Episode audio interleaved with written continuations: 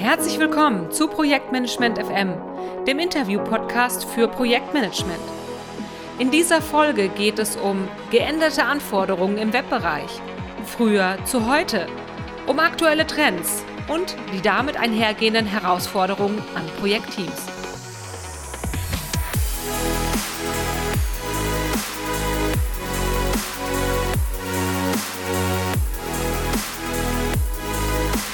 Herzlich willkommen zu diesem Podcast, in dem es um Projektmanagement im Webbereich geht. Mein Interviewgast ist Michael Seibel, Projektleiter und Kundenbetreuer bei der Yam GmbH, einer Internetagentur mit Sitz in Frankfurt, die sich auf große Webprojekte im Sport- und Businessbereich spezialisiert hat. Vielen Dank, Michael. Schön, dass du da bist. Hallo Anke, vielen Dank für die Einladung. Äh, Michael, Webseiten sind ja unter anderem digitale Visitenkarten für Unternehmen, die heute gar nicht mehr wegzudenken sind. Aber es gibt ja auch so etwas wie funktionelle Webseiten, also Online-Shops, also wie Amazon oder Social-Media-Plattformen wie Facebook. Es gibt YouTube, eBay, äh, Wikipedia, also ein weites Feld an Website-Typen. Kannst du uns noch mal einen kurzen Abriss geben, wie sich die Website-Landschaft seit Beginn bis heute verändert hat? Ja, sehr gerne. Ähm, die ersten wirklich Anfänge des Internets, Anfang der 90er, lasse ich hier mal bewusst weg. Das würde, glaube ich, zu weit führen. Der Internetboom hat, denke ich, mal so ungefähr Mitte der 90er angefangen. Und damals waren äh, natürlich auch bedingt durch die langsamen Internetgeschwindigkeiten ähm, Internetseiten sehr beschränkt, also beschränkt auf das Wesentliche, äh, sprich eigentlich ausschließlich Text, mal aufgelockert mit wirklich eher kleinen Bildern, briefmarkengroßen Bildern, relativ wenig Funktionen. Äh, damals war das Sensationelle ja schon, dass man sich über die Hyperlinks einfach von Seite zu Seite hangeln konnte und dadurch die Interaktivität äh, gegeben war. Das war ja eigentlich äh, das Revolutionäre zu Beginn, was uns heute gar nicht mehr so bewusst ist. Gegen Ende der 90er wurde es dann etwas verspielter. Das war ja auch so ein bisschen die Zeit, äh, unabhängig von Webseiten, wo diese Multimedia-CDs einen großen Boom erlebt hatten. Also irgendwelche interaktiven Reiseführer, wo dann auch tatsächlich mal ein Videofilmchen lief oder äh, eben Bilder-Slideshows kombiniert mit Texten. Und äh, das wurde versucht auch auf das Internet bzw. Webseiten zu übertragen. Dadurch wurden die Webseiten um einiges interaktiver. Allerdings war die Technologie noch nicht ganz so weit. Daher, daher hat man dann sich auf proprietäre Dritttechnologien verlassen müssen. Äh, hier das Stichwort Flash, womit man wirklich eigentlich Webseiten gestalten konnte, die von der Anmutung her genauso waren wie jetzt äh, eine Multimedia-CD beziehungsweise einfach ein Programm und äh, sehr viel Interaktivität gegeben haben. Das Problem war halt, sie waren sehr groß, was dann immer auch wiederum mit den noch langsameren äh, Internetzugängen des Öfteren problematisch war. Und äh, zum anderen war es eine proprietäre Technologie. Man musste sich so ein Plugin installieren, äh, damit man diese Webseiten überhaupt benutzen konnte. Und die, die das nicht hatten, die konnten gar nicht sehen. Und das hat halt dann auch wieder einige Besucher ausgeschlossen. Dann kam auch noch das ein oder andere Sicherheitsproblem bei Flash dazu ähm, und unter anderem deswegen ist man dann auch wieder weggegangen von Flash, sodass Flash heutzutage eigentlich gar keine Rolle mehr spielt und man jetzt seit, naja, schätze ich mal so 10 bis 15 Jahre auf jeden Fall eher wieder auf die klassischen Webtechnologien, sprich HTML, CSS, JavaScript setzt. Ähm, und in diesem Bereich gab es auch wirklich große Entwicklungen, mit ähm, deutlich erweitertem Funktionsumfang gegenüber äh, früher, sodass heutzutage über diese klassischen Webtechnologien in Kombination mit serverseitigen Programmiersprachen natürlich äh, richtige Web-Applikationen erstellt werden können. Ein gutes Beispiel hierfür ist vielleicht die äh, G Suite zu nennen, ähm, mit zum Beispiel Google Docs oder Google Spreadsheets das äh, sind Programme, die im Browser laufen und eigentlich als Office-Ersatz ähm, dienen, also Ersatz für Word, Excel und PowerPoint. Und ein Vorteil dieser Web-Applikation ist, dass dadurch, dass sie im Browser laufen und man nicht extra auf seinem Rechner was installieren muss, können die Entwickler dieser Web-Applikation die Programme, im Grunde genommen ist eine Web-Applikation nichts anderes als ein Programm, es läuft halt nur im Browser, ähm, immer auf dem neuesten Stand halten, ohne dass man sich im Jahresturnus neue Versionen installieren muss. Und die G Suite ist jetzt nur ein Beispiel. Es gibt jede Menge andere Produktivitätstools, die mittlerweile als Web-Applikation verfügbar sind. Projektmanagement-Software, Zeiterfassungssoftware für die Mitarbeiter, äh, Banner-Creation-Tools, um Werbebanner zu erstellen, ohne sich ein teures Grafikprogramm kaufen zu müssen mit spezialisierten Funktionen, die man wirklich nur für Werbebanner braucht, dass man gleich die richtigen Auflösungen exportieren kann und so weiter und so fort. Also das äh, Feld ist mittlerweile riesig. Daneben gibt es dann noch die Entwicklung von Content Management Systemen, was so seit Anfang der 2000er äh, eigentlich schon begonnen hat. Zu Beginn der Zeit konnten ja nur Techniker Inhalte aktualisieren oder neu erstellen, nämlich nur die Leute, die wirklich HTML äh, verstanden haben und schreiben konnten. Das war natürlich sehr unpraktikabel für äh, Firmen, wo jetzt die Marketingabteilung oder, oder irgendeine andere Public Relations Abteilung für die Inhalte und die Außendarstellung der Firma auf der Webseite zuständig ist, dass man für jede Inhaltsaktualisierung irgendwie eine Internetagentur einschalten muss, ist natürlich weder wirtschaftlich noch äh, zeitlich in irgendeiner Form angemessen. Und äh, da musste eine Lösung für her und in diesem Zuge wurden dann die sogenannten Content Management Systeme entwickelt das sind Systeme, mit denen man Redaktionsaccounts anlegen konnte in einem Backend und in diesem Backend können dann die Nicht-Techniker Inhalte pflegen, wie Texte aktualisieren, Artikel verfassen, Bilder ein einstellen, Slideshows einstellen, je nachdem, wie man die Webseite aufgesetzt hat. Ja, und das braucht es ja auch für Websites, die tagesaktuelle Infos publizieren oder irgendwelche, die Live-Ticker haben. Kann ich mir gar nicht vorstellen, wie das sonst funktionieren soll wenn die Redakteure diese Informationen nicht selber einstellen können, oder? Ja, exakt. Das ist auch einer der Gründe, warum wir immer einen Fokus darauf legen, ähm, dass bei unseren Projekten ein CMS im Hintergrund steht, damit äh, Redakteure oder generell der Kunde selber Inhalte für seine Website bearbeiten kann und nicht jedes Mal wir eingeschaltet werden müssen. Und damit sind wir eigentlich auch schon in der Gegenwart angekommen. Heute stellt sich die Situation so dar, dass Websites Grunde genommen ein Mix aus verschiedenen Dingen sind. Ähm, eine größere Website ist normalerweise immer ein Mix aus Infoplattformen. Es gibt in irgendeiner Form einen E-Commerce-Part, dann gibt es auch irgendwelche Social-Media-Funktionen, irgendwelche Partnerbereiche im Backend, also Login, äh, oder ähnliches, wo sich äh, User einloggen können.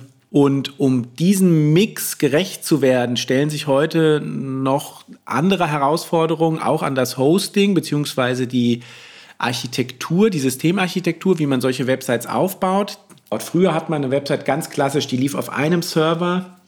Es gab eine Datenbank, es gab ein Frontend, also sprich das, was der User sieht. Es gab ein Backend, also das Content Management System, wo der Redakteur die Inhalte pflegt. Aber alles lief auf einem Server. Wenn irgendwo eine Überlastungssituation entstanden ist, war die ganze Website nicht mehr sichtbar. Das sind schöne Beispiele äh, kennen wir alle aus der Vergangenheit. Äh, zum Beispiel diese Abwrackprämie, die vor, ich weiß nicht genau, etlichen Jahren äh, von der Bundesregierung ins Leben gerufen wurde, um den Neuwagenverkauf anzukurbeln. Äh, hier wurde das angekündigt und innerhalb weniger Stunden war diese Website down, also nicht erreichbar, weil sie den Ansturm nicht verarbeiten konnte. Und im Grunde genommen waren keine großartigen Anforderungen an diese Webseite zu stellen. Es wurde einfach nur ein Formular dargestellt, das man ausfüllen musste, um einen Antrag abzuschicken. Also eigentlich keine große Sache. Aber dadurch, dass ähm, ein Server immer nur eine gewisse Anzahl von Besuchern verarbeiten kann gleichzeitig, ist halt eine Grenze erreicht, wenn zu viele Leute gleichzeitig auf die Webseite gehen. Das kennt man auch von Ticketverkäufen zum Beispiel, jetzt für irgendwelche Europameisterschaften, Weltmeisterschaften im Sportbereich oder ähnliches. Und hier gibt es mittlerweile Lösungen, dass ähm, von, der, von der Architektur her, wie die Website aufgesetzt ist, alles viel modularer und entkoppelter stattfindet, dass selbst wenn die Datenbank überlastet ist, wird die Webseite nicht überhaupt nicht mehr dargestellt, sondern man hat immer noch die Möglichkeit, das Formular auszufüllen, es abzuschicken und dann landet das in irgendeiner Verarbeitungsschlange und wird dann später, wenn die Datenbank wieder äh, Luft hat, verarbeitet. Und um diese verteilte Architektur aufsetzen zu können, bedient man sich heute auch anderer äh, Server-Hosting-Technologien, äh, Stichwort Cloud-basiertes Hosting. Es ist eben nicht mehr so, dass es nur noch einen Server gibt, auf dem die Webseite oder die Web-Applikation wirklich physisch liegt, sondern die Webseite ist verteilt auf mehrere Server, die die Auslieferung übernehmen, sodass auch wenn eine Überlastungssituation entsteht, kann man zum einen mehr Serverpower äh, bündeln, damit die Website weiterhin ausgeliefert wird. Äh, und zum anderen generell wird eine, werden die Belastungsspitzen niedrig gehalten. Also da hat sich ja wirklich viel getan, was die Entwicklung und auch die Anforderungen an Webseiten angeht. Wie sieht es denn aktuell aus? Was sind so Herausforderungen, denen ihr euch heutzutage stellen müsst? Als erstes zu nennen ist vielleicht das veränderte Nutzungsverhalten beziehungsweise die veränderte Endgerätelandschaft, mit der äh, Besucher auf Websites gehen. Ähm, da ist ja ganz klar der Trend schon seit einigen Jahren und äh, es, es wird ja immer mehr, dass weg vom Desktop-Computer äh, hin zu mobilen Endgeräten wie Smartphones oder Tablets äh, die Leute auf die Website kommen. Und dadurch äh, hat man natürlich ganz andere Herausforderungen an das Design. Früher hatte man eine Website für den Desktop entwickelt, meistens sogar in einer festen Auflösung. Und heute weiß man nie genau, mit welcher Auflösung, also entweder mit einem Smartphone-Bildschirm, der halt eine viel geringere Auflösung hat als ein Tablet, ein iPad oder irgendein anderes Tablet, äh, bis hin zu einem Desktop-Rechner im Büro, wo ein großer 27 Zoll Monitor angeschlossen ist. Weiß man nie, mit welchen Geräten die Besucher auf die Website kommen. Aus diesem Grund gab es im Webdesign einen kleinen Paradigmenwechsel in den letzten Jahren. Weg hin davon, dass man eine Desktop-Webseite erstellt und designt und das ist das eigentliche Herzstück der Website oder das Schmuckstück, so muss die Webseite am besten aussehen und irgendeine mobile Version war so Beiwerk, ja, so dass es so mehr oder weniger noch funktioniert hat. Das geht heute nicht mehr. Heute muss eine Webseite auf einem Smartphone genauso gut funktionieren wie auf einem Desktop-Rechner. Aus diesem Grund gibt es ein Designkonzept, was sich Responsive Web Design nennt. Äh, unter Responsive Web Design versteht man im Grunde genommen nichts anderes, als dass sich die Website an die Größe des vorhandenen Bildschirms anpasst, ja, also responsiv verhält. Das heißt, wenn ich jetzt zum Beispiel eine Reihe mit drei Teaserboxen habe, wo drei äh, News angeteasert werden oder drei Produkte vorgestellt werden, dann habe ich diese drei Boxen auf der, Web der Desktop-Webseite nebeneinander stehen in einer Reihe. Gehe ich jetzt auf die mit dem Smartphone auf die Seite, habe ich diese drei Boxen, brechen die automatisch um und dann hat alle drei Boxen untereinander, sodass man dann so hochscrollen kann. Ebenso kann man nicht mehr nur noch eine Navigation entwerfen, ein Navigationskonzept verfolgen, wie hier mit einem klassischen horizontalen Menü mit den wichtigsten Hauptpunkten. Äh, darunter dann eine zweite Ebene und dann kommt irgendwann an der linken Seite des Bildschirms die dritte Ebene, was eigentlich ja so einer der klassischen Navigationskonzepte ist. Das funktioniert natürlich auf einem Smartphone ebenfalls nicht. Daher hat man da die Herausforderung, dass man eigentlich heutzutage direkt mehrere Navigationsmöglichkeiten implementieren muss in eine Webseite. Die Entwicklung zu, hin zu den mobilen Endgeräten geht mittlerweile so weit, dass man sogar den umgekehrten Weg geht, äh, und zwar den sogenannten Mobile First Ansatz wählt, was das Webdesign angeht. Sprich, man designt eine Webseite, dass sie am besten oder man designt eine Webseite zunächst auf dem Smartphone-Bildschirm, sodass sie da am besten funktioniert und skaliert dann quasi die restlichen Versionen nach oben. Ja, und dass man eben jetzt nicht anfängt, von der wunderschönen Desktop-Webseite zu versuchen, so viel wie möglich runter zu retten auf die mobile Webseite, sondern genau umgekehrt. Natürlich werden dann auf der Desktop-Webseite wesentlich mehr Layout-Elemente, Gestaltungselemente nach wie vor verwendet. Aber durch diesen Mobile First Ansatz stellt man sicher, dass man nicht die Smartphone-Version außen vor lässt und dann, wenn man eigentlich kurz vor Projektende ist, erst feststellt, oh Mist, auf dem Handy funktioniert das ja gar nicht, was wir uns überlegt haben, sondern da so stellt man sicher, dass es auf allen Endgeräten auch wirklich funktioniert. Weil was auf einem kleinen funktioniert, wird auf einem großen funktionieren, aber umgekehrt ist das eben oftmals nicht der Fall. Eine weitere Herausforderung, vor allen Dingen bei den großen Web-Applikationsprojekten, die wir machen, ist die Anzahl der Stakeholder, die im Projekt beteiligt sind. Also hat man auf der einen Seite oftmals dann eine Designagentur, die vom Kunden mit dem Design beauftragt wurde. Dann hat man oftmals auch noch eine Consulting-Agentur, die so ein bisschen generell das Kommunikationskonzept der ganzen Firma betreut, die auch mit im Projekt ist. Dann hat man äh, natürlich den Kunden selber, Dann hat man äh, uns als technischen Dienstleister und für Spezialfälle, wie zum Beispiel, wenn es jetzt im Sportbereich äh, eine, eine Videoplattform gibt, die eingebunden werden soll, auf der dann äh, entsprechende Videos publiziert werden, hat man dann noch einen weiteren Dienstleister, der diese Videoplattform äh, zur Verfügung stellt und äh, ebenfalls mit technologischen Anforderungen ankommt. Und nicht zu vergessen hat der Kunde in den meisten Fällen ja schon Bestandssysteme am Laufen, wie zum Beispiel CRM oder ERP-Systeme, die er dann gerne bei einem Relaunch einer Webseite mit einbringen möchte und über Schnittstellen an die Webseite bzw. Webapplikation anbinden möchte. Zum Beispiel, damit sich Bestandskunden nicht extra nochmal ganz neu registrieren müssen, als wären sie völlig unbekannt bei der Firma, sondern sich eigentlich einfach nur dann in dem neuen System direkt einloggen können.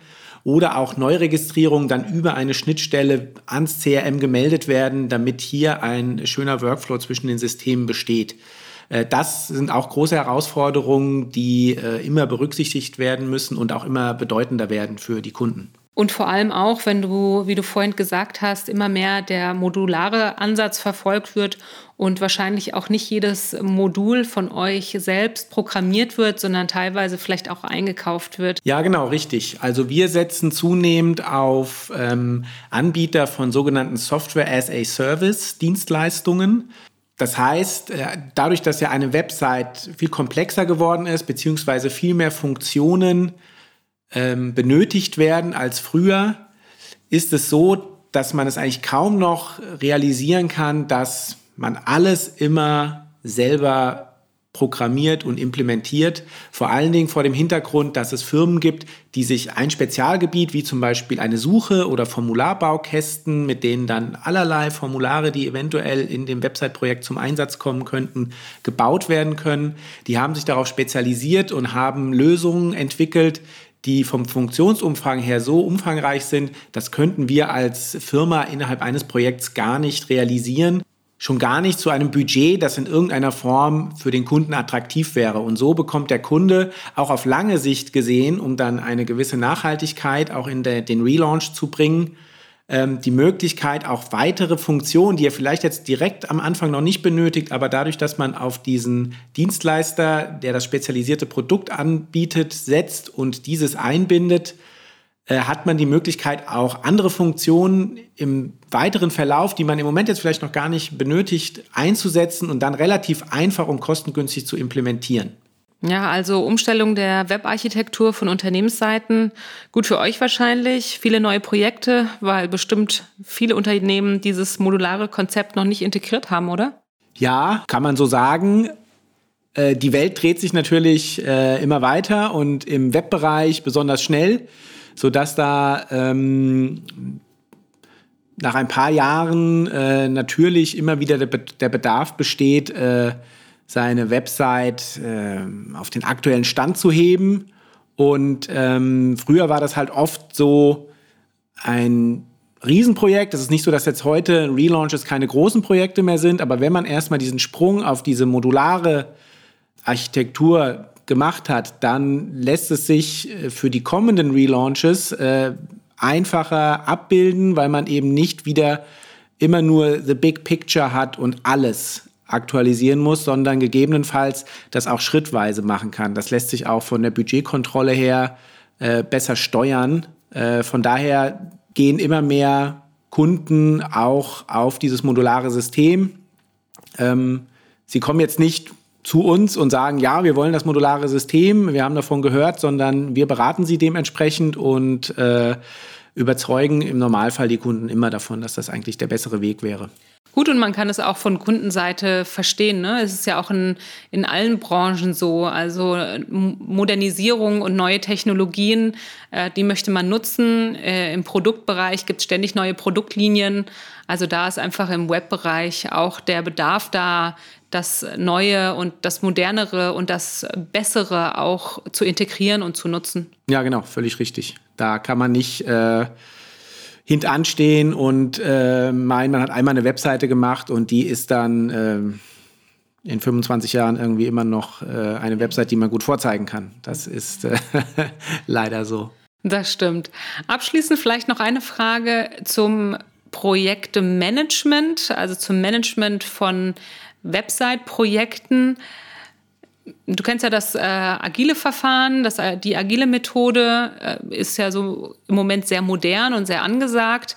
Nutzt ihr diese auch oder managt ihr eure Website-Projekte nach diesem herkömmlichen Wasserfallprinzip? Wie äh, setzt ihr da eure Projekte um? Ja, wir arbeiten bei YAM eigentlich ausschließlich agil mittlerweile. Früher haben wir äh, schon eher nach dem Wasserfallprinzip gearbeitet. Und da wurde dann versucht, bei Projektanfang wirklich das kleinste Detail zu definieren mit äh, dicken Pflichtenheften. Und äh, es hat sich eigentlich in der Vergangenheit schon immer eigentlich so dargestellt, dass diese Pflichtenhefte jetzt nicht vollständig, aber äh, in großen Teilen Je weiter das Projekt fortgeschritten ist, desto weniger hatte dieses Pflichtenheft noch eine Gültigkeit und man ist dann trotzdem an diversen äh, Abzweigungen oder Meilensteinen, wo man sich dann entscheiden musste, in eine andere Richtung abgebogen. Und deswegen haben wir dann schon vor etlichen Jahren äh, bei YAM das äh, agile Konzept für uns entdeckt. Ähm, wir arbeiten nicht strikt nach Scrum, weil das äh, auch in ja, kleineren bis mittleren Projektteams auch oft viel, ja, wie nenne ich es, Prozess-Overhead erzeugt mit diesen ganzen vielen Meetings, die man abhalten muss und wo man wirklich auch sehr genau diese Scrum-Prozesse einhalten muss. Ähm, wir definieren agil für uns so, dass man quasi ein Projekt mit einem Gesamtbudget startet und äh, in diesem Gesamtbudget hat man schon die Bausteine, die enthalten sein sollen, definiert aber die Detaildefinition der einzelnen Bausteine, die folgt dann meistens erst im Projekt. Also die essentiellsten äh, Bausteine, die sind natürlich schon von vornherein ausdefiniert, aber einzelne Funktionen ähm, oder wie jetzt genau die Schnittstelle zum CRM-System aufgesetzt sein wird. Das wird nicht zum Projektumfang schon äh, technisch bis ins kleinste Detail festgelegt, sondern äh, man weiß nur, man will das machen. Für diesen Budget, äh, für, diesen, für dieses Modul, für diese Funktion hat man äh, Budget X. Und wenn man dann da rankommt, dann geht es in den Meetings um die Detailplanung. Und das lässt sich eigentlich immer viel besser abbilden, da es gerade im Softwarebereich nie so kommt, wie man sich am Anfang eigentlich äh, gedacht hatte. Gut, und der Kundenwunsch oder auch die Kundenvorstellung, wie die Webseite aussehen soll, könnte ich mir vorstellen, verändert sich ja auch mit der Zeit und während des Projektes, in dem die Webseite aufgesetzt wird. Und da ist natürlich immer besser dann auch wahrscheinlich sich ändernde Kundenwünsche recht schnell anpassen zu können, als äh, das ursprünglich mal definiert wurde und dann auf Biegen und Brechen durchgezogen wurde. Ne? Ja, genau. Also zum einen ist es natürlich, äh, setzt so diese Vorstellung, wenn man, äh, eine Website ist ja zu Beginn noch kein so greifbares Produkt wie jetzt, äh, weiß ich nicht, ein Auto oder sowas, äh, wo man sich ganz klar vorstellen kann, wie das Endprodukt aussehen wird. Äh, und das setzt halt auch ein, ein Abstraktionsvermögen äh, am Anfang voraus. Das ist nahezu nicht zu leisten, dass man sich am Anfang genau vorstellt, wie jede Funktion ineinander greift und wie die Userführung ist und so weiter. Und dann fällt das halt immer auch erst auf, wenn man es sieht. Und dann geht man immer in den Dialog mit dem Kunden und optimiert dann wieder ähm, das weitere Vorgehen, äh, um dann am Ende wirklich das zu haben, was der Kunde haben will und was wir auch als äh, Agentur dem, für den Kunden als äh, am besten empfinden. Also abschließend kann man dann sagen, modulare Konzeption, cloudbasierte Hosting-Lösung, Mobile First und am besten das Ganze in einem agilen Umfeld. Das sind die aktuellen Trends im Webbereich. Und wer diesbezüglich Interesse an einer kostenlosen Beratung für Business-Websites hat, meldet sich bei info.yam.de. Yam wird geschrieben Y-U-M. Michael, herzlichen Dank für dieses aufschlussreiche und kurzweilige Gespräch. Freut mich total, dass du dabei warst. Kann ich gerade zurückgeben, Anke. Vielen Dank für die Einladung. Es hat mir auch sehr viel Spaß gemacht. Immer gerne wieder.